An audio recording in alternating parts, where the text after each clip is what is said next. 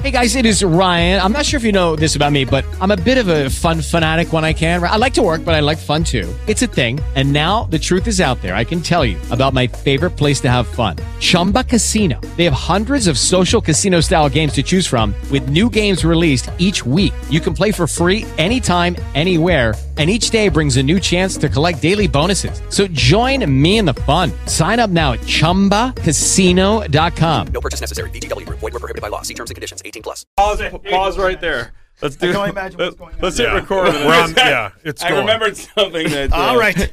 Yeah. Let's hear. Hey, welcome to the After Party Podcast. It's uh, 9.03 on the uh, uh, 28th day of March 2023, and we've got lots to get to today. All of it thanks to Hayvin Poker. Thank you, Hayvin Poker. Corey, talk about it. Yeah, Hayvin Poker is an app you can download from the App Store. It's absolutely free. You can play heads up poker against your friends, against coworkers, neighbors, or the Power Trip Morning Show.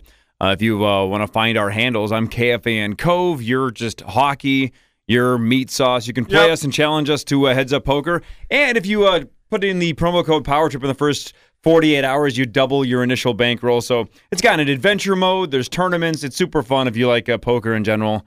Quick heads up matches, super cool. Hayvin Poker, H A Y V I N, Hayvin Poker, promo code Power Trip. Boom. That's right. Get it done. Let's uh, let's Super keep cool this, uh, this Power Trip uh, after party going. Our guest is comedian extraordinaire, friend of the show, uh, very funny man, Mr. Craig Gass. How are you, sir? I'm doing well. I, I was just saying that when you guys were in Vegas, I was asking which one of you guys is the one that's like really lucky on slots. Yeah. That's Chris. Uh, and there's and I was saying that it's a sign of an addiction when you hear someone say, "Well, I got a strategy." And it's like it's fucking gambling. Yeah. It's fucking gambling. I- I- like, I- what's what what strategy do you have that's going to beat the odds? I see that now. and uh, oh, so you had a bad week? Oh my God. Got killed. I'm telling you, man, me and all my fellow degenerates are convinced. I'm serious. We're convinced that Las Vegas has decided they can't take the chance of another um, uh, uh, coronavirus situation. So they're going to keep as much money in their pockets as they possibly can. That's interesting. The next time, so the next time they get on, they don't die. so you think because- the machines are rigged? I'm, I, I, well, there's a very good chance they're rigged. Wow. Yeah, they might be. I, I don't know. I don't know for sure that they are, but I'm gonna tell you, it sure feels bad. And and uh, um, that's not just sour grapes on my part. I, like nobody, nobody was winning out there, man. I will say that at the end of the, I live in Vegas. Yeah. now, and at the end of the pandemic, I do have friends who were saying, "Go on this." Like the the the machines are looser. I think they're trying to get us to get back in Right. the machines are looser. I was like, "What kind of a weird?" Like, I don't know. I just think it's like how how I don't know. I, I've when I started making money, Sure. it was fun to throw it away on gambling for Yeah, the first time. that's me. and see how That's me. see how the money would actually come pouring in Right. when I would hit. And that was weird until like there was a couple of real just butt fuckings I went through that was just like, Yeah. ugh, it just it sucks to lose. Artie, uh, who worked used to work on the Stern show, Sure. big gambling addict, and Sports betting though for uh, him, right? Sports bet, yeah, yeah. He said there was some there was some kind of a bet that you can make on a basketball game, and it's it's got some weird um, label. It's like uh, flash betting or something where you bet on the over, and you you put in so much money that every point after the over. You get another five hundred dollars, and I don't know how much money you're putting in to get that. yeah, bet. right, Jesus. right. I don't know. But he said he said it's like it's like a crack addiction. But then the opposite's true too, right? If it When you goes the other way, you're losing money You've for every everything. point. Oh. Right. So you're Wow. you're really truly betting on a line, and then you get rewarded for how far over the line it goes. I don't know what that's called either, but I've heard about that. do you do you talk about how much you've won and yeah, if I hit a big one, I do. Yeah, I He's- try not to he's talk about how much. it, kind of. It's, Yeah. You you talk more in generalities. Yeah, I try not to Yeah. speak about when I lose because sometimes my wife is listening. my my ex that I was with for 13 years was with me when I was getting really hot on a on a blackjack table, and she got really nervous and she walked away. We we learned early on that uh, it was very annoying for her to sit at a table and every time I had a losing hand, she'd go, "Oh, what the Oh. fuck are you?" Right, Get out of here. yeah, Like, yeah. get- Yeah. don't- like she like Yeah, it, it or like I lost the hand. I got another one coming. Don't make sounds Yeah, like that. don't What do freak you- me out, man. Gamblers Right. should not gamble around non-gamblers, right? You got to be surrounded by people that understand that you don't win every spin, you Yep. don't win every hand, you Yep. don't win every roulette spin. There's down turns, and you got to survive them. And non-gamblers do just put that anxiety in everybody else's head. Yep. Yeah, that's a that's it a no go. Yeah, when you already take a big loss on a hand Oh. And you have somebody next to you making sound effects, it's yeah, it's Yeah, it's tough. don't so do she, that. so she saw that I was need a break. She she need a saw I was getting Craig. really hot on a table, and I went to the table limit. And when I went to the table limit, Oh, yeah. she got up and walked away and said, "I'm gonna." And I go, "All right, I'm. If I lose more than two hands in a row, I'll come find you." That's what you got to do. I won twenty four thousand dollars, and uh, I. I go to find her, and I go, uh, I, I see her walk around the kitchen. And I go, "Babe," I go, "I just won twenty four thousand dollars." She goes, "You're kidding?" And I go, "No." So listen, here's what we're gonna do. I'm gonna. Um, I can't cash this all in at once because then they'll make me fill out a, a, a tax thing. So I'm gonna give you a few thousand dollars. Then I'm gonna take a few thousand dollars. And she lifted her hands up and said, "I don't want to do anything illegal." And I go, "Put your put your hands down. Put your hands down, babe. Every camera in this casino is looking. Put your hands down. We're just gonna catch it." She goes, "I don't want to be part of a scam." And I go, "It's not." Put your put your hands down. This is not a scam. Oh, I'm God. just gonna we're gonna break this down a little bit at a time. If if we if we cash it all in at once, I'm gonna lose part of it Yeah. to taxes. We're just gonna and she goes, All I want is a cup of coffee. And I said, We can have twenty four thousand dollars worth of coffee right now. We just shut the fuck up. Like, yeah. Oh my God. That was our first like uh, probably only fight, but uh but that was our yeah, that was a big, big misunderstanding. So so you went in, you didn't do well. Not this, time. week. I normally do really well. I, I really do, but it's been kind of a bad year for the old Hawkmeister, so he needs to put himself in timeout. Um, did you, by the way, I, I think I probably asked you this before, but were you close to Norm Macdonald at all? As we're talking about gambling? You know what's funny? Norm and I had a funny story at in Las Vegas. Um, Norm was nice to me, and um, he loved impressions. He actually did an impression of my old roommate from here, Mitch Hedberg. Mitch Hedberg, He used to do an impression of Mitch, and he loved impressions. Um, the first time I even knew that Norm knew who I was, Artie told me about him and said that they were working on some show, and that Norm came in and was and was raving about me. So the next time I run into Norm, um, he uh, he was just su- such a nice guy. We ended up doing a show at the House of Blues in Las Vegas. That place holds, I want to say, somewhere around fourteen hundred to eighteen hundred people, and uh, I, I go out on stage to get ready to open up the show, and this guy walks up and says, uh, "Hey, I'm the host. Uh, what do you want me to say about you?" And I said, "I just, you know, King of Queens, uh, Family Guy." And he's like, "Okay, cool. I'm nervous." And I go, "Yeah, it's it's a big crowd, it's sold out." And he goes, "Yeah, it's my first time." And I go, "It's your, "Is it your your first time in front of a big crowd?" And he goes, "No, it's my first time doing stand up." And I was like, "How'd you end up in this gig?" And he goes, "I uh, I'm a bartender here, and I've always wanted to do comedy, and uh, um, I w- like we get the schedule like six months ahead of time, and when I saw that Norm was Norm's my favorite comedian of all time, and I've been campaigning to my bosses like I want to I want to host, I want to, and like a bunch of people that work here took the night off. They're in the crowd watching Oh me. my God. And I said, but but you've never you've never done like you haven't gone to any open mics at all? And he goes, no, this is it. This is my Holy Oh, and I crap. go, and you're you're so you're going to go out, and this is your first time ever attempting anything. And he goes, yeah. And I went, good luck. And he walks out, and it goes exactly the way think you think it's going to go. And he does this amateurish thing that you do when you first start doing stand up, which is he physically leans into a punchline, and there's nothing there. Oh, God. And Oh, the crowd is just staring Oh, at him. flop sweat. And it's yeah, he's starting to stammer. Oh, You can see sweat in his pits. And at one point, he makes another huge amateur mistake when he goes, Well, maybe you had to be there. And a guy in the top row of the upper balcony goes, Maybe you aren't funny. And that is the biggest laugh of the night so far. And I remember even Norm Macdonald was standing behind me. He goes, "Man, I fucking I feel bad for this guy. Yeah, hey, hey, don't make fun of him. You know, don't, don't, don't." Uh, and I was like, "All right."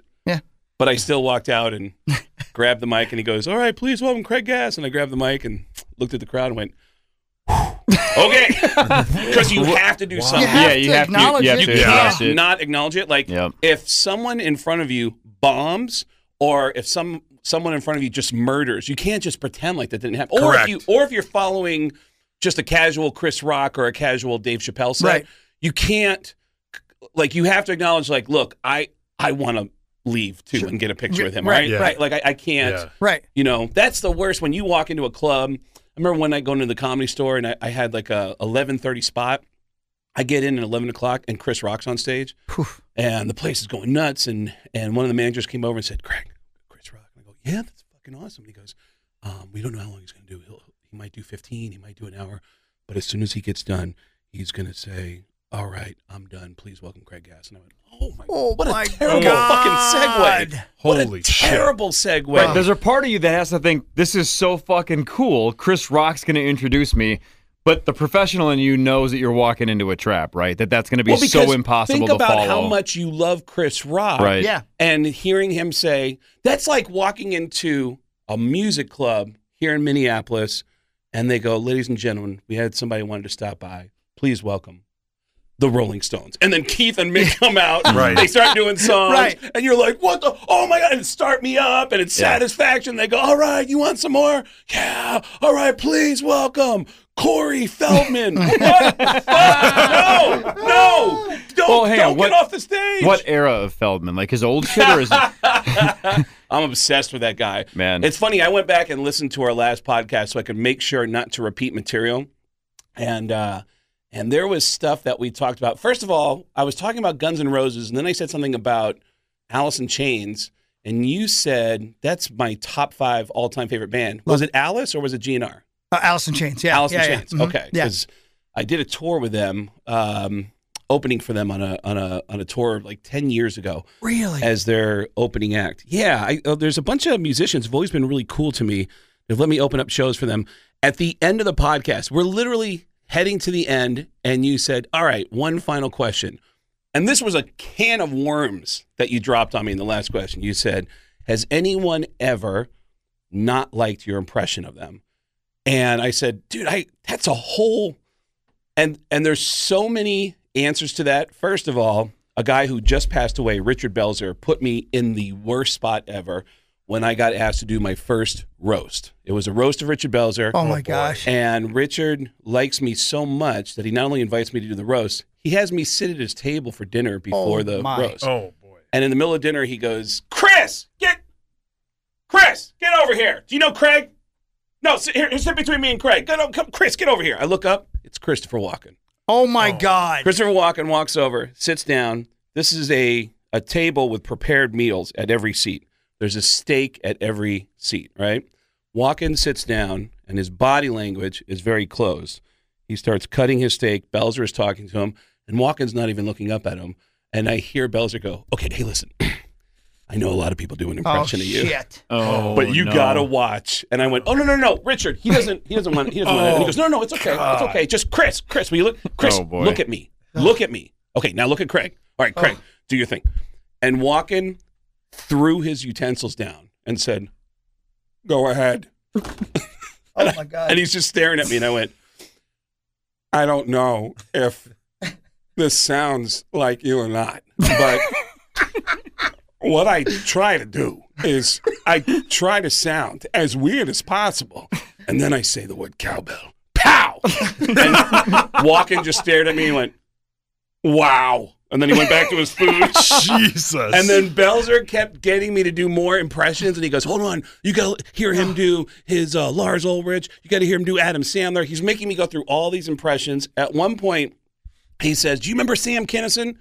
He's making me do Sam Kinison at dinner. Oh my God. And I was thinking, I don't even know if you know this guy is, but um, I used to do a lot of cocaine. and Walken just stopped and went, "Listen, I get it. You're talented. Good for you." And I was like, "I'm not doing this. He's the one that's doing it." So he was impressed, but not. He's Yeah. done. He was done Yeah. with it. He was in the Not weirdest interested. mood, Oh. and you can, dude. I've done. I've had moments like I remember. Uh, you know, over time, like, don't you guys go into situations where have you been in a room where one person in the room is a huge fan of yours and nobody know, else knows who you are? I, I've Yeah. always said, dude, that's radio in, in general for us here. Yeah. Yeah. If we sit at a table with 10 people, four of them know who we are and two of them think it's a big deal. Right. You know what I mean? and Yeah. then those two people will try to explain to the other Yes. like, Yes. why they should be excited. Yeah, right. And you're just sitting there hmm. going, please shut the fuck up. yeah, don't. Please Just shut the fuck up. Come on. Please stop shut doing up. this. Right. Because it's it's so over time you start to learn what situations work and what what what situations don't. I'm a guy who does voices. You know, I've always been able to do uh, impressions. Uh, Family Guy. You know, now back on Howard. And there's moments where people go, "Oh man, just just do some impressions. Can you do something?" I was like, "No, this is a funeral. Like you Yeah. can't. You Yeah, like right. there's moments that, that Oh. just it just doesn't apply." Yeah. I was backstage at a Guns N' Roses show, and I'm, um, I'm running out the door. They're about to play Paradise City, which I know is their last song, and I'm racing to beat the traffic. And I'm running backstage. I see people I know that work with the band. I'm like, dude, put this album on your bus. Here, put this on your put on your bus. And I'm handing out my comedy stuff to everybody. And then as I'm about to run out, I pass by a door for the opening act, Lenny Kravitz, and the dressing room door is wide open. And I go, oh. and I knock on the door. There's a bunch of people hanging out and drinking. I go, hey, um, my name's Craig Gass. I'm a I'm a stand-up comedian. They go, oh, get in here. You're a comedian. Get in here. And I go, I just want to give you something to put on your bus. If you want to put this album on your bus, and just uh, and they go, what? Tell us a joke, man. Tell us a joke. And I go, nah, nah. I just, but I'm really funny usually. Um, so it just just listen to this, and I'm gonna. Have, they go, wait, wait, just tell us a joke. And I go, well, I, I do impressions, and they go, well, do an impression. I go, uh, you like Tracy Morgan? And they go, love Tracy Morgan. I go, all right. Uh, here's a quick Tracy Morgan, and then the guy goes, wait, hold on, hold on. Shh, hey, this guy's about to do something funny. Oh my And God. All these black people turn around Oh, my without God. hearing this is going to be Tracy Morgan. They mm. just see a white Oh. guy Oh, standing no. there going, This is making me horny. I'm going to put a baby in your butthole. And they go, What? and I realized, wow, why? And the albums were sitting on the edge of a table next to a garbage can. I know when I walked down the hallway, they were like, Right and in the just threw that garbage, in. yep. Craig, we haven't even mentioned it yet. Why are you in town right now? I'm performing in New Hope. I'm doing six shows Ah. at New Oh, Hope man. Cinemas Thursday through Sunday. It's all at cinemagrill.com. Cinemagrill.com. I've seen you there before. I love that place as a comedy. I, I, Yeah, it's I, great. you've played there Yeah, before, haven't you? Yeah, Yeah, you've done it's that great, before. yeah. You're doing stand up. Yeah. I used to, yeah. Give him your target. bit. No, no, no, oh, no, see, no. no, see what he just did to him. Yeah, yeah, see what he just he wants him to do his Hey, bit. no, do Christopher Walken asking for his target bit. Listen, mate, I'm begging you. you gotta do your target bit. No, it's not funny. No. It's- Uh, I can ask one more time. Who should I do it? How about Al Pacino? Sure, yeah. How about how about Gene Simmons? Then I'll. Oh, he loves your Gene your Gene Simmons. Simmons is the best. Meet, it's Gene Simmons from Kiss.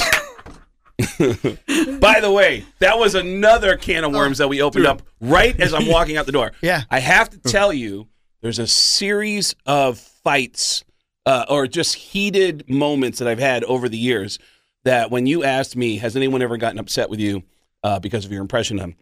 And I just told you one sentence that Gene Simmons was so annoyed by my impression of him that he got on a plane and flew to New York to confront me live on the Yeah, air on the at the Stern Howard Show. Stern Yeah. Yeah. I've seen it. And yeah. uh, and it it led to this bizarre relationship, which pulling back, the guy who taught me how to do this Gene Simmons impression is a guy named John Bianelli, who works for Aerosmith. Okay, Okay. John, 25 years ago, we've been friends uh, most of my life.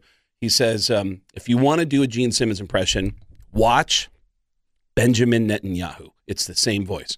Hi, this is Benjamin Netanyahu from Kiss. It's the same, the same voice. And Really? So I start uh, doing this impression, and uh, my friend who teaches me how to do it Lucky Land Casino asking people what's the weirdest place you've gotten lucky? Lucky? In line at the deli, I guess? Aha, in my dentist's office. More than once, actually. Do I have to say? Yes, you do. In the car before my kids' PTA meeting. Really? Yes. Excuse me, what's the weirdest place you've gotten lucky? I never win and tell. Well, there you have it. You can get lucky anywhere playing at LuckyLandSlots.com. Play for free right now. Are you feeling lucky? No purchase necessary. Void where prohibited by law. 18 plus. Terms and conditions apply. See website for details. That's how we communicate with each other. Every time we call each other, he'll pick up the phone, go, hello.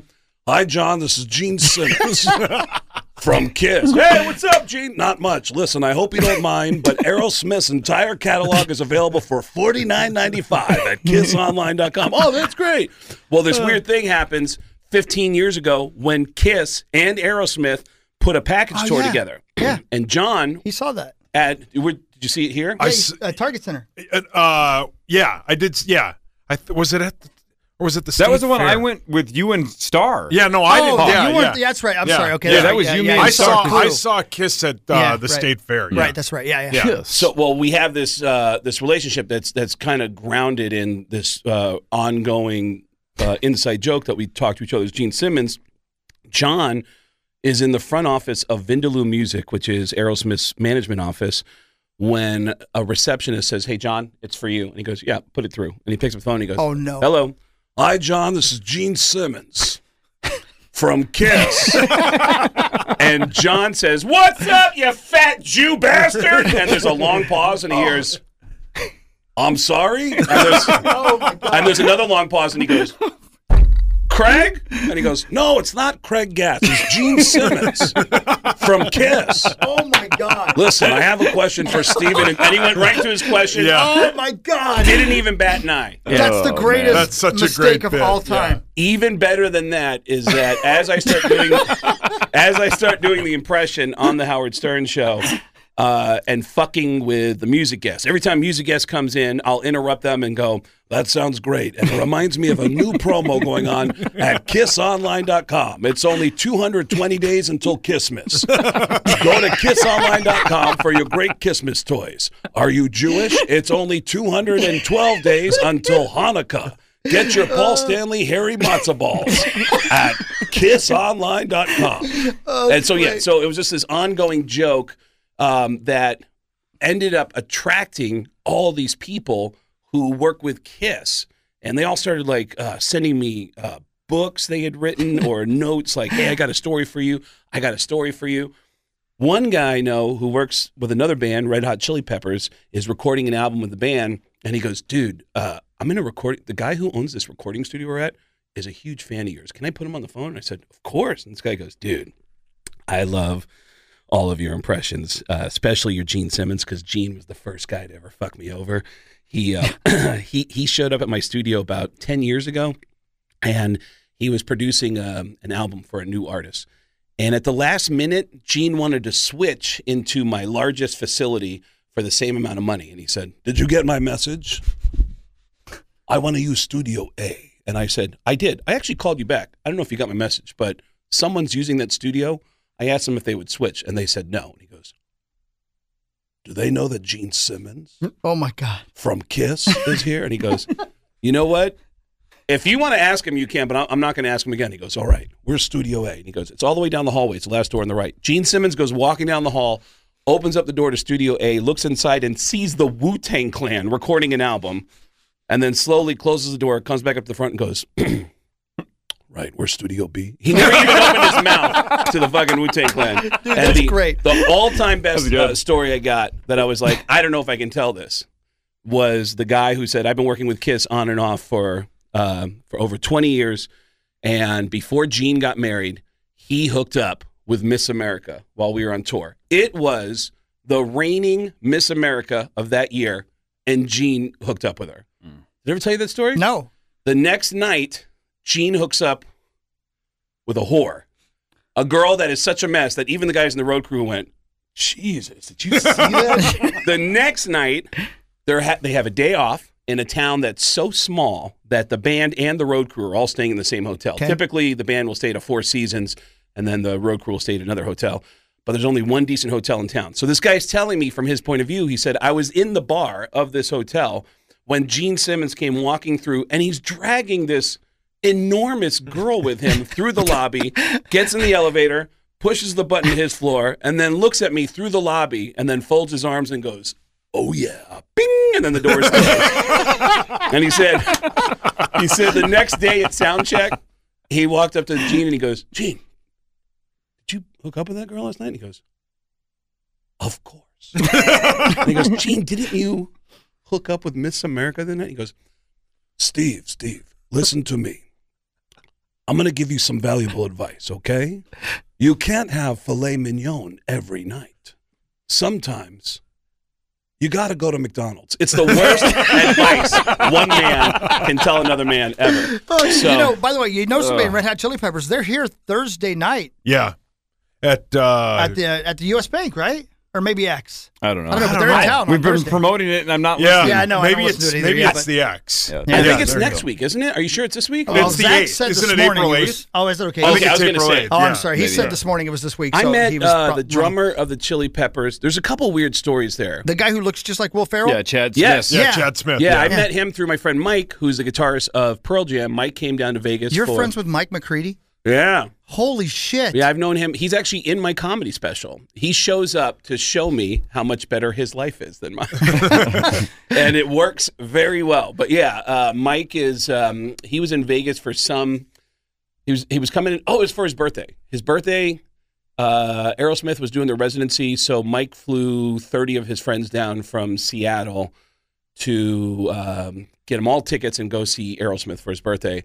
And that dude Chad Smith was with him, and Chad and I started talking, and and he knew who I was, and I said, "Well, if you ever want to go to a comedy show," and he goes, "Yeah, I'll give you my number." So he gave me his number, and that was five years ago, maybe six years ago. The Chili Peppers are performing in Vegas last summer, and I was I was like, you know what? I'll just and I text him and I go, "Hey, Chad," and he instantly went, "Hey, what's up?" No kidding. No idea who's texting him, and I Yeah. said, hmm. "Oh shit, hey, it's Craig Gass, the comedian." He goes, "Oh, hey, dude, what's up?"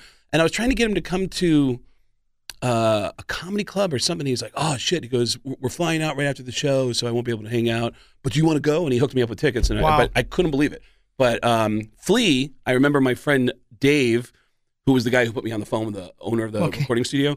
He go, and I don't even know why I'm telling you the story. I should not be telling the story, but he said that um, this is a terrible, terrible story. Oh, I can't wait, please. This is a god awful story that, um, according to Flea, um, my friend Dave said, uh, Flea goes, "This is my friend Craig. The guy does all the impressions." He goes, "Dude, do your Gene Simmons." And so I'm doing Gene Simmons for him, and Flea just stared at me and he goes, "I fucking hate that guy." And I go, "Oh, I'm sorry." And he goes, "No, no, no, that was good. That was good. That was that was actually really good. I just, I just don't like that guy because he. I actually have a history with him."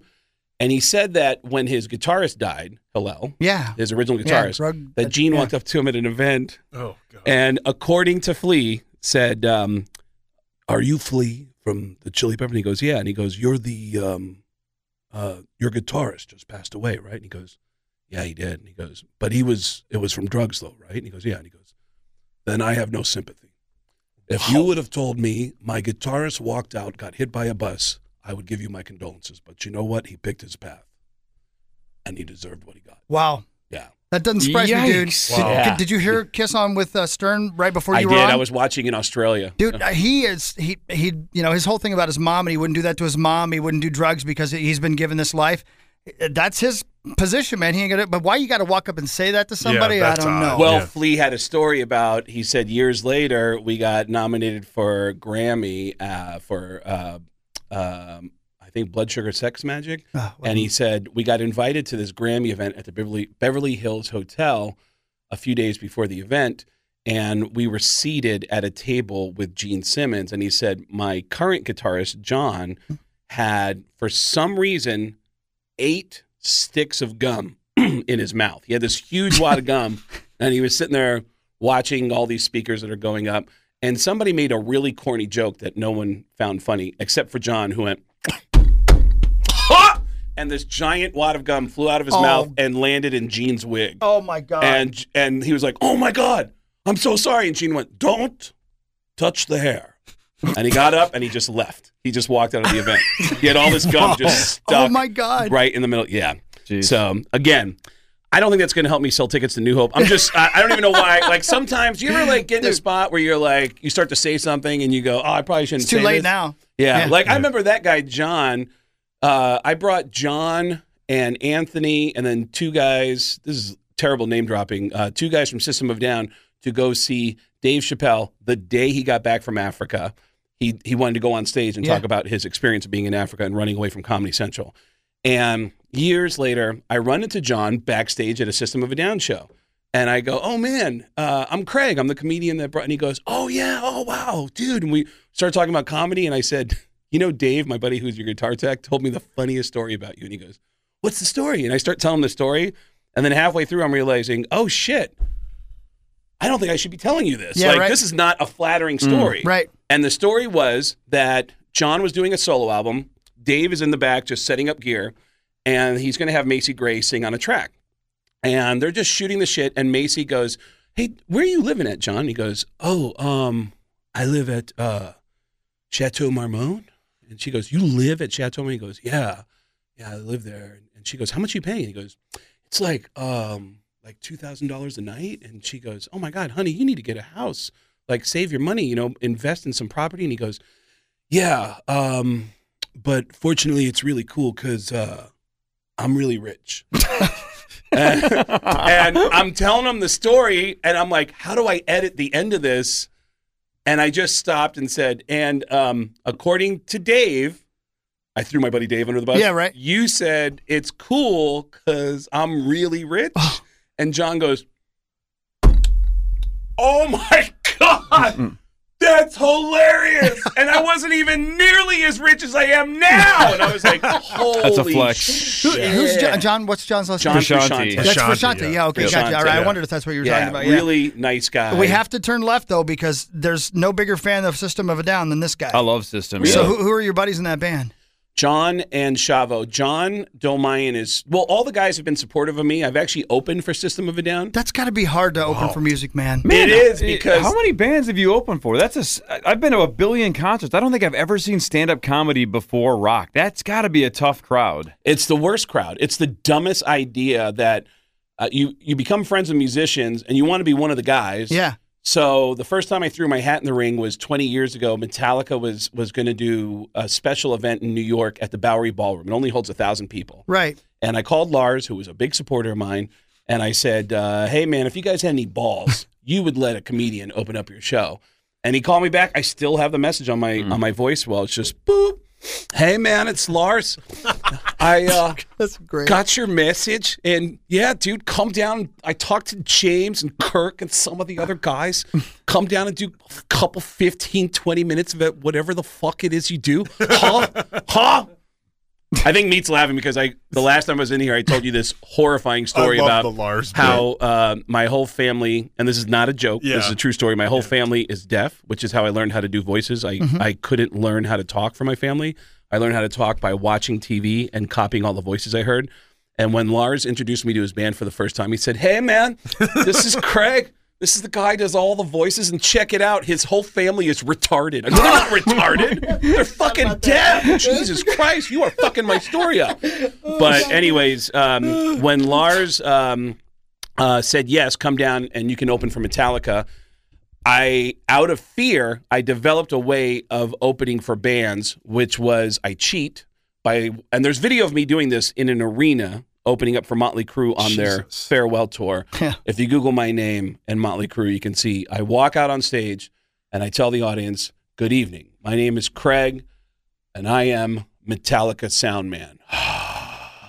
the band has some very important announcements and then i just start making up bullshit that's not happening and i start putting in some jokes you may have heard some rumors and it's true metallica is recording our first ever live album right here to- so i need your attention i need your attention there's a proper way to yell on a live album so we need to rehearse this and they followed every stupid instruction I gave them, and that's what I did with uh, with System. But that guy John Dolmayan, remember doing a show once in a small club in New York. Ozzfest was in town with a day off. A bunch of bands came out to see me at this club, and there was a table that was like a Sevendust table, just all Sevendust guys. Wow. Another table with Disturbed. It was all the guys from Disturbed. Another table with all the guys from System at it, and I ate it that night. And as I was walking off stage, I, I walked by every table and I was like, "Hey, sorry about that." And, they're like, "No, man, you were great." And I walked by another table and I was like, "Hey, sorry, that fucking sucked." no, dude, you were great. And when I got to the system table, I go, "Hey guys, sorry about that." John said, "Come here." He goes, "Let's, let's go outside."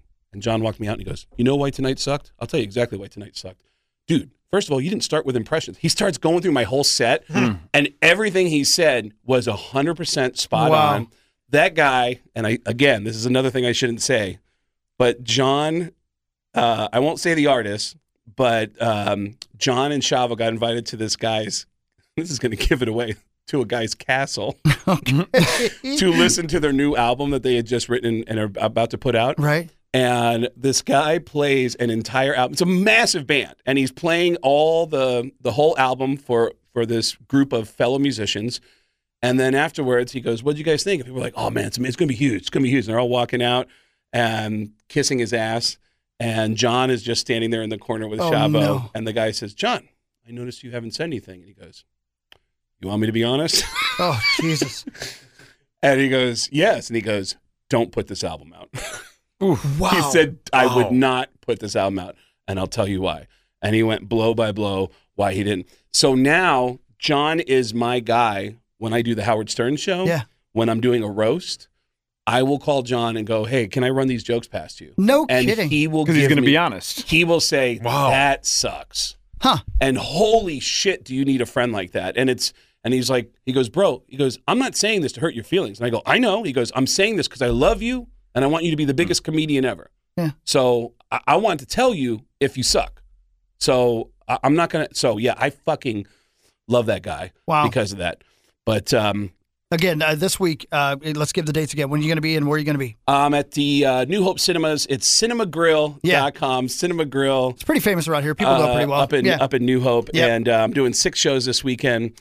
Hawkey is a tough guy to read uh, on text. It's like reading the tea leaves. I feel like when I come in, I'm like, God damn, this fucking show is perfect for me, and I'll be like, I want to come back, like for sure, and then I'll be like, Hey, did you want to hang out? Uh, can't do Monday. yeah. And I'm like, all right, how about uh, you want to do a like? I, and I didn't realize you guys were in Vegas. I was like, oh shit. I um uh, all I want to do is a continuation of everything that I've told you. I've got like a log in my head of like Right.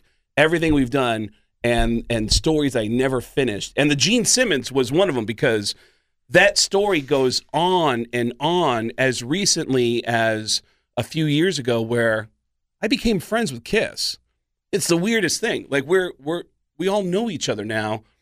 Uh, Paul Stanley, I found out, according to people who work with Kiss, loves when anybody makes fun of Gene Simmons. That would make sense. Yeah. That And- would to me. I, And uh, I ended up going on a Kiss cruise where I went from uh, irritating Gene Simmons and becoming friends with Kiss to now doing something that made the Kiss fans, the Kiss Army, hate me more than any member of Kiss ever did because I, I was on the Kiss cruise. It's 3,000 of the biggest Kiss fans from around the world. Sure. I meet a girl on the cruise who's the cruise director, and she's really upbeat. She's peppy. She's the Julie McCoy of the Kiss cruise. Of course. And she says to me, um, "Oh my God, you're the comedian. You're the guy who does the the voices with the Family Guy." And, do you want to do a funny announcement on the ship tomorrow morning? And I went, "Oh, fuck yes." Is who's going to hear it? And she said, "Well, if you want, we can flip a switch and it'll get piped into every cabin." And I said, "Flip that's I know exactly what I want everyone to hear." The next morning, 3,000 of the biggest Kiss fans in the world woke up to bing bong. Hey, everybody, this is Paul Stanley. and this is Gene Simmons from Kiss. and we have a very important announcement. Do not panic, but we have a very important announcement. Friends of mine on the ship said they were walking around the ship and that people were looking up at the speakers and smiling until the next line, which was, We've just hit an iceberg.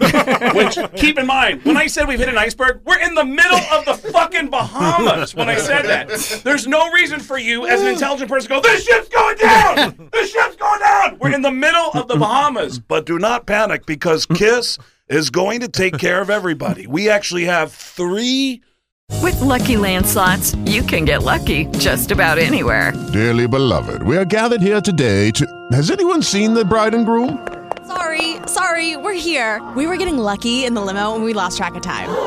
No, Lucky Land Casino, with cash prizes that add up quicker than a guest registry. In that case, I pronounce you lucky.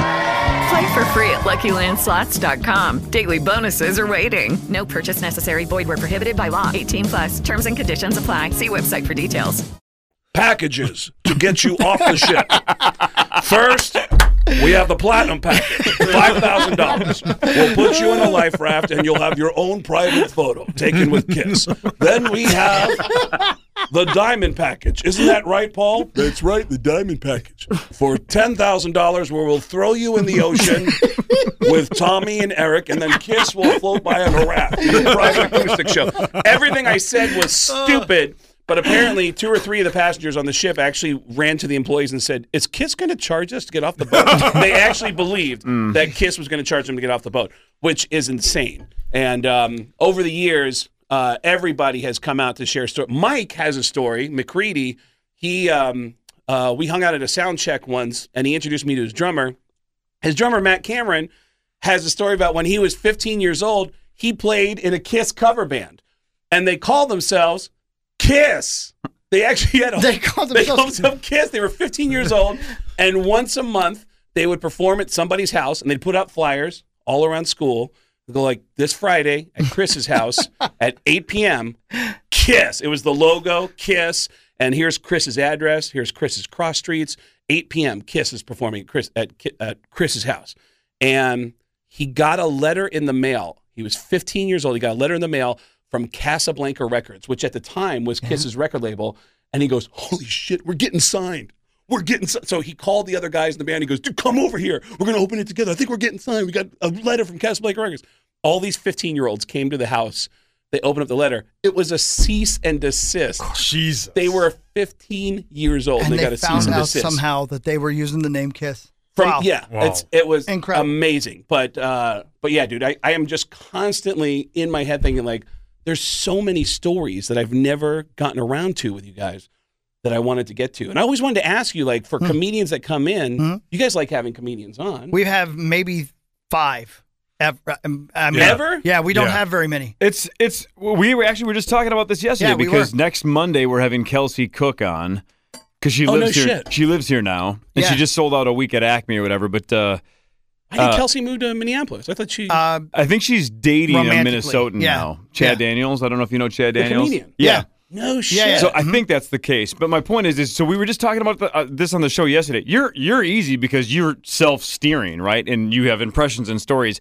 I I've always struggled with comedians because I don't know if I'm supposed to like go late night talk show where you walk them right into a bit. right Uh, I don't know if I'm supposed to just try to get them to be as funny as possible or just interview them about the craft. It's like a weird spot to try to require them to be funny when it's, uh, seven in the morning. They might not be that funny. I, yeah. Like Plus, it's we don't want to blow your act. Right, you don't know wanna I mean? make like, them well a do their lot of best comedians have that mentality of like well i don't want to give up my good material for uh and, and have them come out the show and hear it again Right. which i understand that but um You know, dude, uh, uh, not to interrupt you. You know who um um really I think ended having a lot of comedians on our show for me anyway, not to speak for you oh guys, i but love this was uh, um the, the comedy bit from David uh, what the hell is his name? Uh, the guy who was on uh, um, Arrested Development. Um, David Oh, David Cross. Cross. David Cross. Yeah. Where he just talks about how much he hates doing radio interviews. And it's funny and it's a great bit. And it's a perfect point. It makes great sense to me Oh, because yeah. you guys have to go into the Z100s of the world and go, hey, uh, make us laugh, you know? And and uh, I'm sure that sucks a lot um, for comedians. So we don't do it very often. In fact, I think we have a rotation of maybe five. Yeah, it's, Yeah. it's At the a lot of local ones. Like we love Cy Amundson, Mary Yeah. Mack, Tommy Ryman, Yep. and again Kelsey And you. Cook's coming in. And yeah, it's No we, don't- shit. we don't. Yeah. Yeah. And we're all huge fans of stand-up Yeah, it's the comedy. best. I love stand-up comics. Again, my Instagram feed is it's more stand-up comedy than ass models, right? Like because the algorithm It's knows that I like stand-up but- comedy. wow It's real that's close. a But- statement but That is- is a statement But That's it's the tough. podcast. I- title. It's it's it's tough to do. have any comedians come in that just swung and missed that uh Oh, well, yeah. so uh, uh, again, I'm not throwing individuals under the bus, but way back in the Power Trips day, uh, ten plus years ago, this was Yeah. when Star was still on Yes, the show. I yeah, think mhm. we had this kind of running deal with Acme Comedy Club that, like, basically the weekly headliner would come in. So most weeks, we would have for a half an hour, whoever was headlining Acme that week would come in on a Thursday or Friday and just kind of shoot the shit. And I don't know, Hawk, what would you say? Maybe one out of four would crush. Yeah. And the other three would be like, ah, man, their act might be good, but this is just not working Yeah. for radio. Yeah. And we, I couldn't tell if it was our fault. Again, that whole like dynamic of, are we not leading to them correctly? Are they just not funny? Or do, are they holding back their best material? It Yeah. just, I'd say 75% of the time, it just wasn't working. Yeah, didn't work. And and we were building something then, and, and that we continue to build. Where, um, you know, um, we have a, a consistent cast of characters who Yeah. are with us each day, and it's di- a little bit different every day. I mean, we're all four always here, but on Mondays we have these guys come in. On Tuesday, we, and so we have our group of people that we feel like know how to do the show. So we try not to um, take too many chances. You know, yeah, it's, it's interesting because that's um, uh, comedians. Uh, the the I love asking radio people who's your favorite comedian you've ever had on and why, and who are your least favorites you've had on and why, and you hear the same people come up in both categories, and you also hear the same issues, Hmm. which is what you just said. Like they they don't want to burn their material, or they're um, uh, or they, they don't don't feel like being funny, or um, or they just in general don't understand the format. Right, yeah. You know, It's which not is easy, sure. which is bizarre. But um, but are there any comedians that have ever come on that you just thought I don't know much about this guy, and they just blew the doors off the place. That you were like, holy he shit. does that for us a lot because, like, what's your buddy who uh, we did the bit about uh, his dad selling me a house? So Tommy Tommy Ryman. Ryman. Tommy Ryman. I didn't. I'd never heard of him Are until you he familiar brought with him Tommy in. Ryman? It's, I know the name. Local guy. Uh, he Sold you a house? No, no, Uh, no. it's no. a bit, It's a bit uh, that he does. Oh, okay. Yeah, yeah. no, but so it wasn't a bit, but that was the thing is is he he blends into the show so well. He just made us fucking la- Yeah. like cry laughing because of how quick he is. But local dude, look him up if you get a chance. Yeah, Tommy great. Ryman's hilarious. So, but yeah, I saw him at at the Mall of America open up for somebody. I don't even remember who the headliner was. Some random night, like on a Wednesday, in front of like fifty people, and he crushed. Oh, shit. My wife was crying, laughing. I was crying, laughing. I'm like, we got to get this guy on the show. Then, then it turns out he went to a diner with a guy Yeah. that works Yeah. on this station. So like, it was a very Great easy, dude. Yeah, great dude. We love Tommy Mary Ryman. Mack's so a good, uh, good, been a Yeah. good friend of the Love show. Mary Yeah, we Mack. haven't She's It's so funny because I remember from the first time I did your guys' show, it was the first time I started to realize, and it was it became a moment that became symbolic of what happened over the next ten years, which was that sports radio was starting to take the place of what rock radio used to be A hundred in terms of just guys hanging out Yeah. and just shooting the shit. Um, I, I got nervous thinking that, uh, okay, I got to do as many sports stories as possible. Right. And I have them. I go to the Super Bowl every year and I interview the players every Sure. year. And I, I've had funny moments with uh, big name football players all, for years. And, uh, but instantly I realized it was just a hang. And I started to notice all the other sports fam- formats starting to do the same thing Yeah, right. um, around the country. But it's you know you also hear legendary stories about your friends when you come in and ask like what comedian like I've heard so many Tracy Morgan stories from hmm. people about how he man he came in and he like he groped one of our salespeople Right. and like you know Yeah. like hmm. one of, one of my favorite entertainment business stories of all time is Tracy Morgan. I was opening for Dave Chappelle at Caroline's and Tra- and Chappelle is rolling out clips of this new show. This is 2001. He's like, I got this new show called The Chappelle Show, and I want to play you some clips of it. He, he would do. He did four or five Mondays in a row, where um, uh, Bobcat Goldthwait was opening for him because Bobcat directed the early episodes of Chappelle's Show. Oh, I didn't know that. I didn't know that either. Yeah, and I'm getting ready to go on stage, and uh, uh, this agent runs up to me and says, uh, "Hey, did you, did you hear about that party last weekend?" Did I hear about what? And he goes, "Did you hear about the fucking party last weekend?" Oh, what party? And he goes, "Tracy Morgan had a party that turned into a fucking orgy." what? and he goes, "Turned into a fucking orgy. We're all standing around with our suits on, and there's naked people." fucking." And he did it with two fingers like touching each other, and I went fucking like that. He goes, "Oh no, like this, okay, like this, like this." And and then Tracy Morgan comes around the corner, takes off all his clothes, starts jumping in. And I go, "What? What? When was this?" And he goes, "Last Saturday night." Right at that moment, Tracy Morgan walks around the corner. I haven't seen Tracy in probably a year at this point. I looked over and I went, "Tracy, I heard your party was fucked up, man." Tracy Morgan rolled over and just eyeballed me before he finally said, "It was crazy." It was crazy, Craig. You know what's crazy about it? When you get off on my floor, you don't even hear nothing. You don't hear nothing at all. Then you start walking down my hallway, but you still don't hear nothing. Then you knock on my door, but you still don't hear nothing, right? And when I open the door, there's buttholes and toes everywhere. And I'm like, what the fuck? And I remember just because I'd never heard that phrase before, I said, Did you just say buttholes and toes? And he went, Yeah. Before he added, Some of them toes were in the buttholes. And he walked out of the room. It's one of the most magical stories I've ever heard in my life. Is that So- him or is that his character? He's. It's funny you say that because I've always thought of him as a guy who speaks in euphemisms. Like I think he's doing kind of an act. Yeah.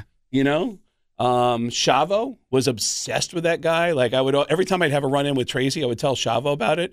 And one night, Shavo was in New York, and SNL was doing a live show, and I said, um, "You want to go to the party afterwards?" And you know, it starts usually about two o'clock in the morning, and he goes, "Fuck yeah, let's go." So we go to the party, and as soon as we walk in, I saw Tracy Morgan, and Shavo goes, "Bro, bro, you got to introduce me." And I go, "I." The guy's kind of unpredictable. And he goes, "You got to introduce me." And I go, "All right, Tracy. Hey, dude. Hey, man. I don't know if you know who System of a Down is. Um, this is my friend Shavo. He plays in the band. He goes, "That's my Bobo." Mm-hmm. That's my Bobo. And I go, okay, whatever. Whatever Well, that means. Listen, uh, uh, Tracy, Shavo, Shavo, Tracy, and they and he goes, bro, I'm a huge fan of yours. This guy's always telling me stories about you. And they go, they go walking down the hallway. Uh, It's it's a bar, and I go on this side of the bar, and Shavo and Tracy are on this side of the bar, And then like 10 minutes later, there's an explosion of sound. And Tracy Morgan jumps up, and all I hear is, I'm talking about Afrika Bambaataa, bitch. And I was like, what could that possibly be about? like, yeah. So they got into some crazy conversation that that ended with Tracy exploding like that. Oh, And- my God. But to answer your question, I do think it's like it feels like he's a character. Right. You know? Yeah. Um, before he got famous, whenever Tracy Morgan was in a social situation with comedians, there would always be one comedian that would look at you and go, You ever try to talk to that guy? Like there's always like some weird mystery of Right. like, guy's kind of weird, right? And but I think he's brilliant. Oh my God. Because Yeah. um, the Yeah. stuff Right. he says, he has all these euphemisms, but it's but he, he I think he's a brilliant guy, you know. But Yeah. man, if um, is Tracy Morgan going on tour? I feel like he's going on tour soon. If he don't know. comes here, that's a guy you should have. So if a comedian hmm. comes on Yeah. and wants to come into the show, are you more likely to put him on the podcast? Absolutely. Yeah, okay. Yeah, and I'll tell you why. There's a good reason for that too, because there's nothing worse than the flow being in- interrupted by commercials. And True. we work for iHeartRadio.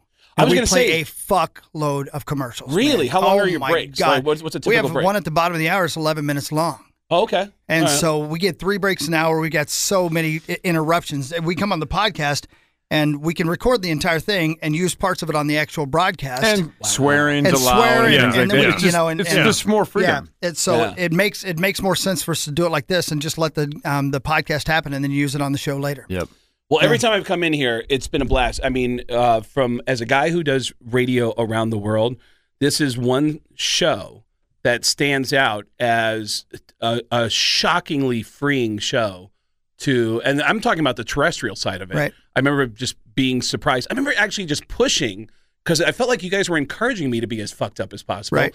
And I so I kept pushing and pushing to find a line, and none of you were were like stopping me. Right. Right. And I remember just thinking, like, what the fuck is going on with this? show? Like, That's who kind. are these I appreciate people? that. Thank you. And That's I, nice. I, I loved it. And, um, uh, you know, um, a- as I uh, travel around the country and I see there's a sports station, I, I hope that I can find a show that's similar to this, where it's it's just guys hanging out. Hanging out. Well, 'Cause hang on. Finish that thought in a second, because first we got to take a quick commercial break, and we'll be right back. after. Yeah. we'll, we'll see you in 20 Can I minutes. ask you a, a quick inside radio? You you know we're all big fans of Howard Stern and stuff too. So two things: when Kiss was on like a month or two ago, it did take me a second to realize that it was actually Gene Simmons. Because I'm like, Mhm. are they just having Craig fuck with us, or is this Mhm. actually Gene? And then obviously I saw the videos. I'm like, okay. So I thought that was funny that even on my freaking dashboard when it says Kiss, yeah.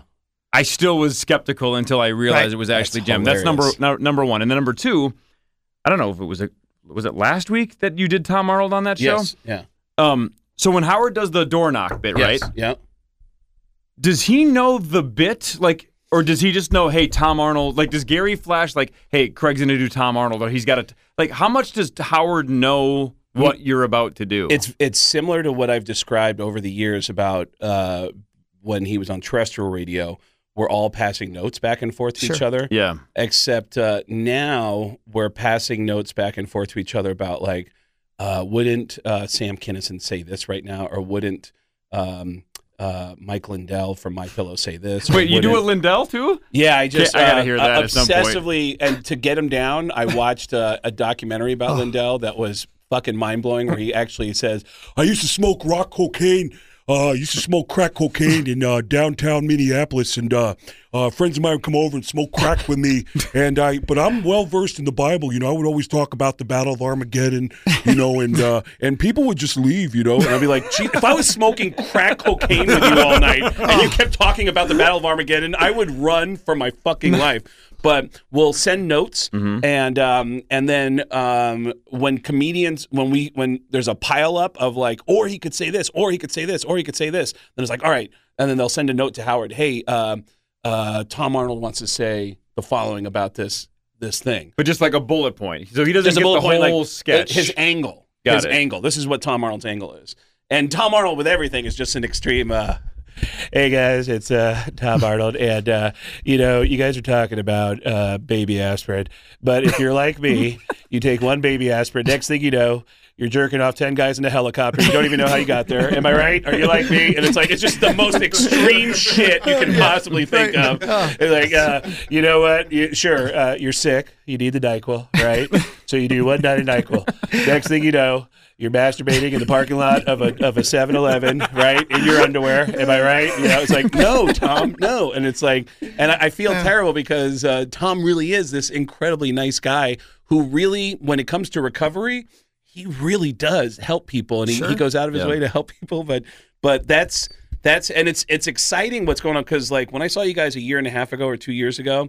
I was just getting reacquainted with Howard, and Mhm. we were Yeah. starting to do bits here and there. Last week, he had me sit in for a week, uh, for a full week, and I was like, "Holy shit, this is great!" Um, So you so you you don't do it from Vegas though. You fly to New York. no, everybody does it from home. It's all virtual. Yeah, So you can I- stay in Vegas the whole way, I've been traveling around the world with a suitcase. just in case. And it's like a uh, this uh, hard case that looks like it should have nuclear codes on it. Yeah. And it's got microphone equipment. It's got a Shure microphone, Ethernet cables. So, um, you know, and I keep an eye on the news, and and I'll say, uh, hey, you know, Al Pacino was just on. Doing, how funny would it be if we did this with Al Pacino? Um, and then they either run with it or not, or they'll come to me and say, "Can you can you learn how to do a, a Gilbert Gottfried impression?" And then and they'll give me a day or two to you know, and then wherever I'm at Hmm. at the moment that it's approved, then I get up early in the morning and you know, or if I'm on the other side of the world, I you know whatever time it is. I Hmm. just did an, I did my first arena tour uh, two weeks three weeks ago. Um, across Australia and New Zealand, Oh, opening man. for uh, Russell Peters. wasn't my shows; it was Russell Peters. Still, shows. that's awesome. That's But- sweet. How was that? Super cool. It was crazy. Yeah. Um, it, wa- it was just every night. And by the way, I had only been on an arena stage opening for uh, Metallica, System of a Down, Motley Crue. So I was scared to death walking out. And it took me a moment to go, oh shit, nobody's on Coke. Like I, I was Right. like, Yeah. I didn't Yeah. even, Sure. and they're listening. They're here for comedy. They're here for comedy. They're actually, whereas, you know, when I go out and open for a band, I'm just scared to death. Oh. Like, like people are going, who's this guy? What the, you know, and I would be the same way if I go see Metallica. To, that first show that I did with Metallica when I when I opened for them, Lars was promoting me on K Rock in New York and saying, "By the way, we've got your friend that's going to come down and do a couple jokes." And, and I go and I texted him and said, "Don't don't tell people, man. I don't want because if people arrive, like you're Hello, it is Ryan, and we could all use an extra bright spot in our day, couldn't we? Just to make up for things like sitting in traffic, doing the dishes, counting your steps, you know, all the mundane stuff. That is why I'm such a big fan of Chumba Casino. Chumba Casino has all your favorite social casino style games that you can play for free anytime, anywhere with daily bonuses. That should brighten your day a little. Actually, a lot. So sign up now at chumbacasino.com. That's chumbacasino.com. No purchase necessary. VGW Group. Void were prohibited by law. See terms and conditions. 18 plus. fucking comedians going to open up a show. I feel like they're just Right. going to be, Yeah. we're gonna, let's kill him. Let's just murder him. Let's throw shit at him. And Lars is like, dude, you're overthinking it. I'll just, I'll get on stage first. How about I walk out on stage and I'll say, hey, Metallica's about to kick your ass in about 30 minutes.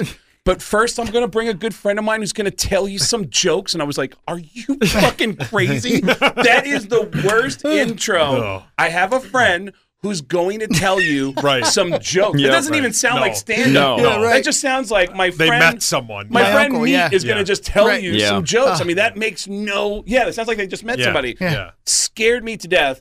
And I, I just uh, so when I did these shows with Russell Peters, I was I was floored at how patient the audiences were, and um, and yeah, we were doing like um, uh, Sydney was twenty two thousand. Holy there was God damn, dude. there was one night we did, and we did Perth was the last date of the tour.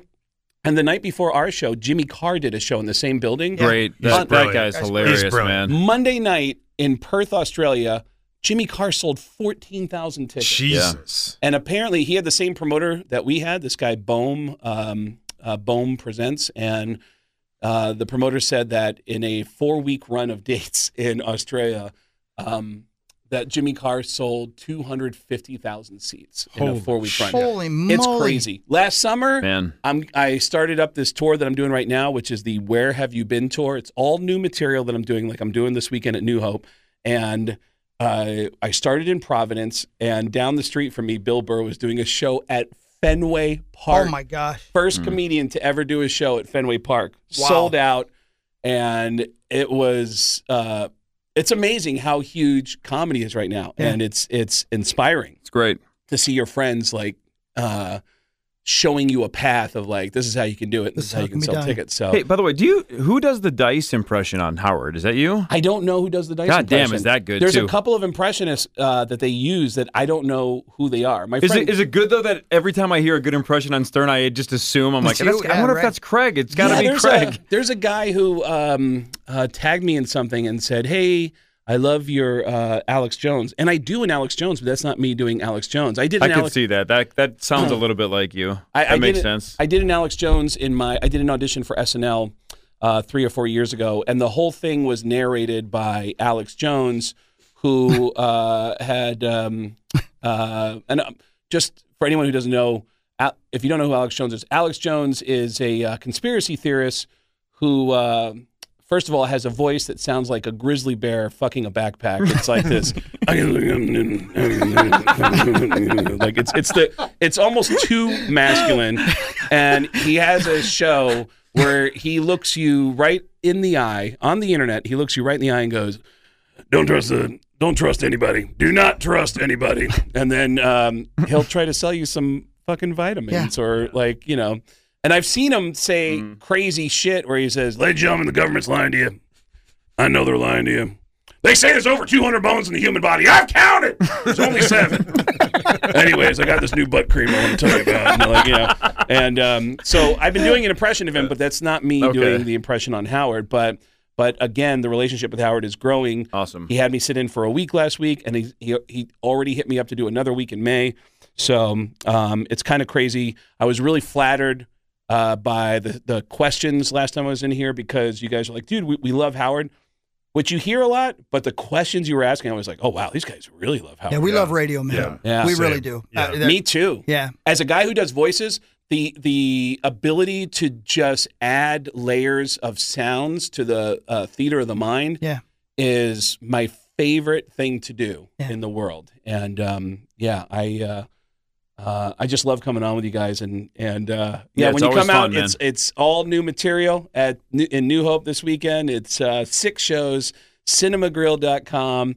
And I got a lot of new shit to get to that I'm that I'm excited about. how So- can people follow you on social? What are your handles? It's Getgass.com is the one I'm on right now. Uh, Get Gass. GetGass.com has With two the links to all the social Okay. media. And Two then- S's, yep. Yeah, two S's. And it's at uh, Craig Gass Comedy. At Craig Gass Comedy with two S's. And there's crazy shit. If you go through my Instagram, there's just, uh, I'll post something ran- without saying what it is. I'll just post a random thing and say, because I've learned that if you say, hey, you know, this is what you're looking at, people go, oh, fuck that guy. But I'll say, uh, hanging out with some fellow Seattle Mariner fans um, uh, at a sports bar uh, who have a cover band.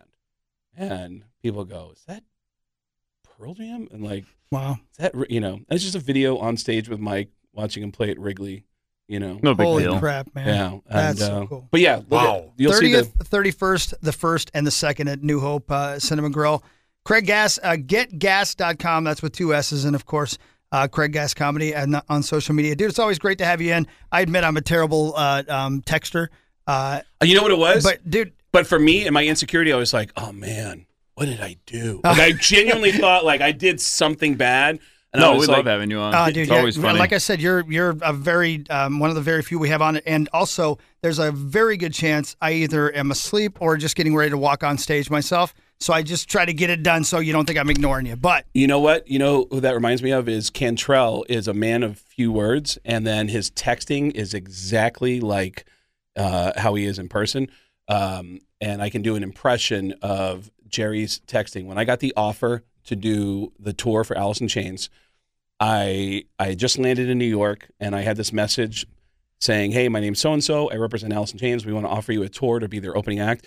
And I sent him this text like, "Dude, I just got a phone call from this guy. His his name is blah blah blah. He says he's with this management company, and he wants to offer me a tour with Alice in Chains, and he says he wants to do six weeks across the country. Is that true?" And he just wrote, "Yep." And I was like, "Oh my god, that's fucking amazing!" like, like he's just he's just Yeah. a man of few words, and um, uh, so he's a genius too. as God yeah, damn. I I get very uh, I overthink things and think like, oh man, I don't think I'm coming in, and um and and it's literally when I left here last time two years ago, Uh-huh. I said I want to come back just to do your show. Ah. So Uh, thank you. Well, for uh, well me. just so you know, we'll always have you in. Yeah, always. always We appreciate Thank it, man. Thank you very much. Craig Gass. Again, uh, don't don't forget it's getgas.com, two S's, and uh, Craig Gass Comedy. And New Hope Cinema Grill, the 30th, 31st, 1st, and 2nd this coming weekend. I'll see you out there maybe on Saturday night. All right, cool. And, you, uh, and, and my apologies that Christopher Walken never got to hear Sauce's uh, target bit. Yeah, That's, sorry. Sorry about that. Man, Yeah. that was a tough Yeah, we break. could have done something. Tough with break that, for Could have been Walken, your man. big break. Saucy, Sauce, that it could have been your big break. This could have Christopher Walken wants to hear some. Uh, Oh, one of my friends wants to tell you some jokes. That's His the jokes that make everybody horny. What's, who's your friend? Uh, his name's Paul uh, Meat Sauce Lambert. And he does stand up comedy. He's got this great Target bit. You want to hear it? Is it racist? Let's Well, hear it. I know Tracy, you like Walmart, Oh, shit. but he doesn't. I got a stack of Walmart Actually- gift cards now. Actually, could you switch your bit to a Walmart bit for Tracy Morgan? Yeah, let's hear what you got, meat sauce. And here with his gonna it? Walmart bit is Sauce. Do you ever walk into a Walmart for socks and leave with Home Alone 2 on Blu-ray? you gotta laugh. Look at you. Thanks, Tracy. That's a decent joke. Yeah, thank you. And There it you ain't go. even racist. that made me laugh out loud. I'm gonna that tell made you. me laugh out I'm gonna tell you one story real quick. I won't go into the details, but you talking about uncomfortable situations. Let me tell you my uncomfortable situation. Please. a I guy love on the air down the hall right now is a guy named Paul Allen. He's the voice of the Minnesota Vikings. He's a national treasure. LeBron oh, shit. James called him a national treasure LeBron on James Twitter. called him a national treasure. He's the shit. He's, He's- really great he's at what phenomenal. he does. He really is. But he's the weirdest person I've ever met. Correct. Socially, he's just awkward. Just period. okay. I was Em- taking embraces a crap. his awkwardness. I was taking Yep. a crap in the s- down in the stall, and I looked up, and he was looking over the stall at me one time. I mean, uh, we travel together, obviously for the Vikings game, so I've seen a lot of weird shit from this guy. Here's what he did to me one time. Um, so I sing, I love to sing, and Paul comes to some shows, which I really appreciate that.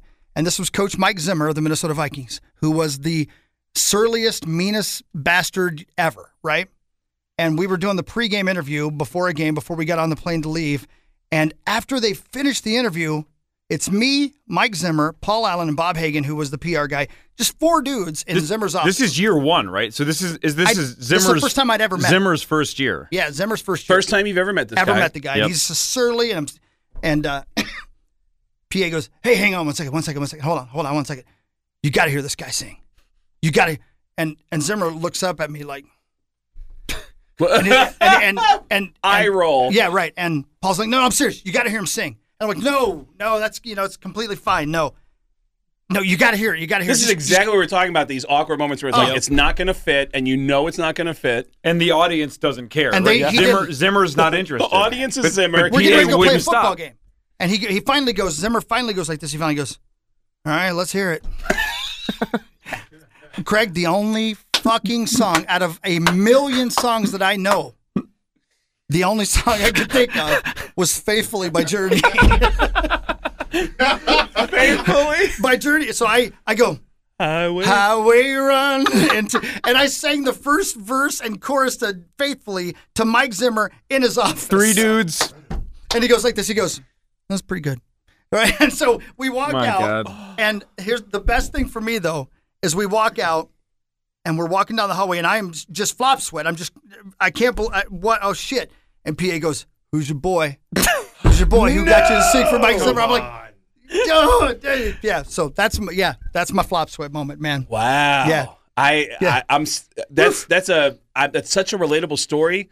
I will never forget a man looking over at you in a in a stall taking a poop. That that's A national treasure, that, a according to national LeBron treasure James. was watching you poop, and I don't even like in that moment. What made you think to even look to go? Did you have a feeling like I had a feeling somebody someone's was watching looking me. at me? Well, and somebody I heard somebody come into the bathroom, and then I heard nothing, and then I just looked up, and he's literally like this. And, looking and what we've stall at me. debated for years is is did PA see Hawk's shoes and then realize, oh, that's Chris under there, or does he just fucking gamble? Yeah. Or does he just peek over stalls and it's like, That's oh, his Chris is here? And and was there in that moment your your because I okay this is what I imagine every once in a while in your life you are in a public bathroom you're you got to pee really bad you grab the stall door you open up someone's on the toilet Right. and I feel like we both have the same face which is Oh, like yeah, we're both right. like that's Yeah. the person on the toilet that's me we're both just like oh my god So in that moment, you look up. You're obviously.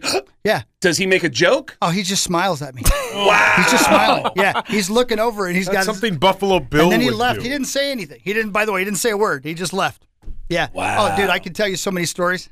Holy crap! Some that I can't even tell on the air. I mean, Had you ever told that poop story before? Oh, yeah. we've, yeah. told- Really? Yeah. we've told it on the air a morning. thousand times. And then and then Paul has um oh, listen.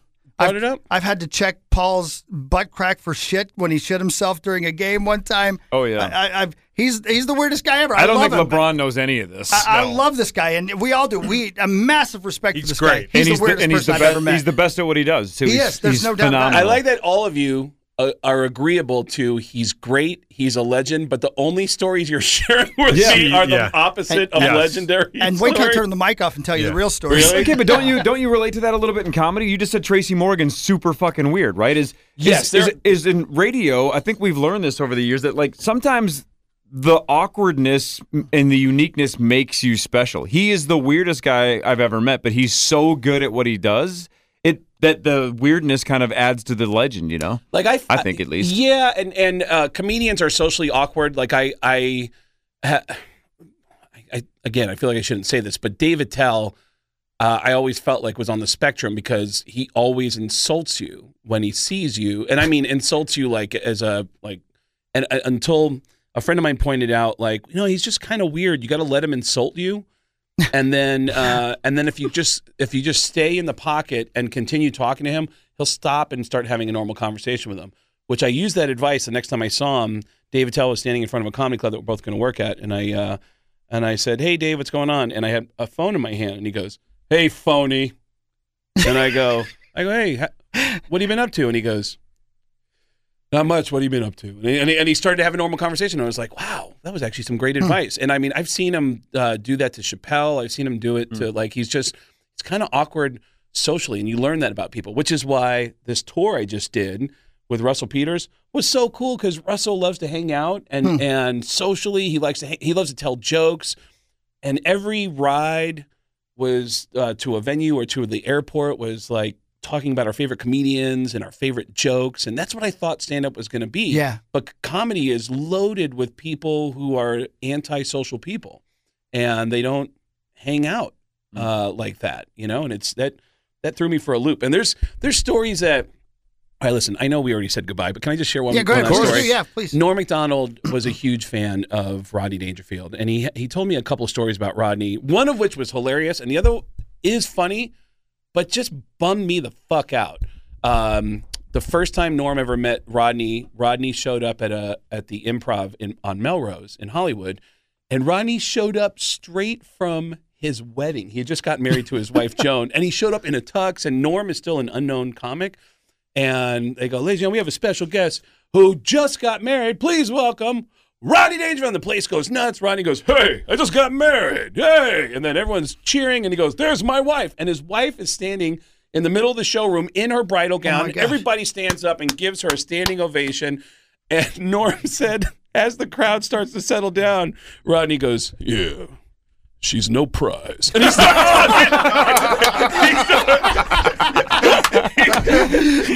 Rodney's the best. and, he, and he had some joke where he's like, you know, my wife, she said to me, you and I have so much common. I said, really? I don't suck dick, you know? yeah. I mean, like- and he's saying that while his wife is still standing there with her hand up, like, what the fuck? So that story makes me laugh. But then Norm had this other story that really bummed me out that he got to know Rodney and they became friends. And when when um, Rodney came to do a hit on Weekend Update and Norm was hosting, Norm told me this really depressing story about how um, every Saturday night, I don't know if you know this, Saturday Night Live does a two and a half hour show at eight o'clock in front of a live studio audience. And um, they are still looking to see what works. It's a two and a half hour show from eight to ten thirty.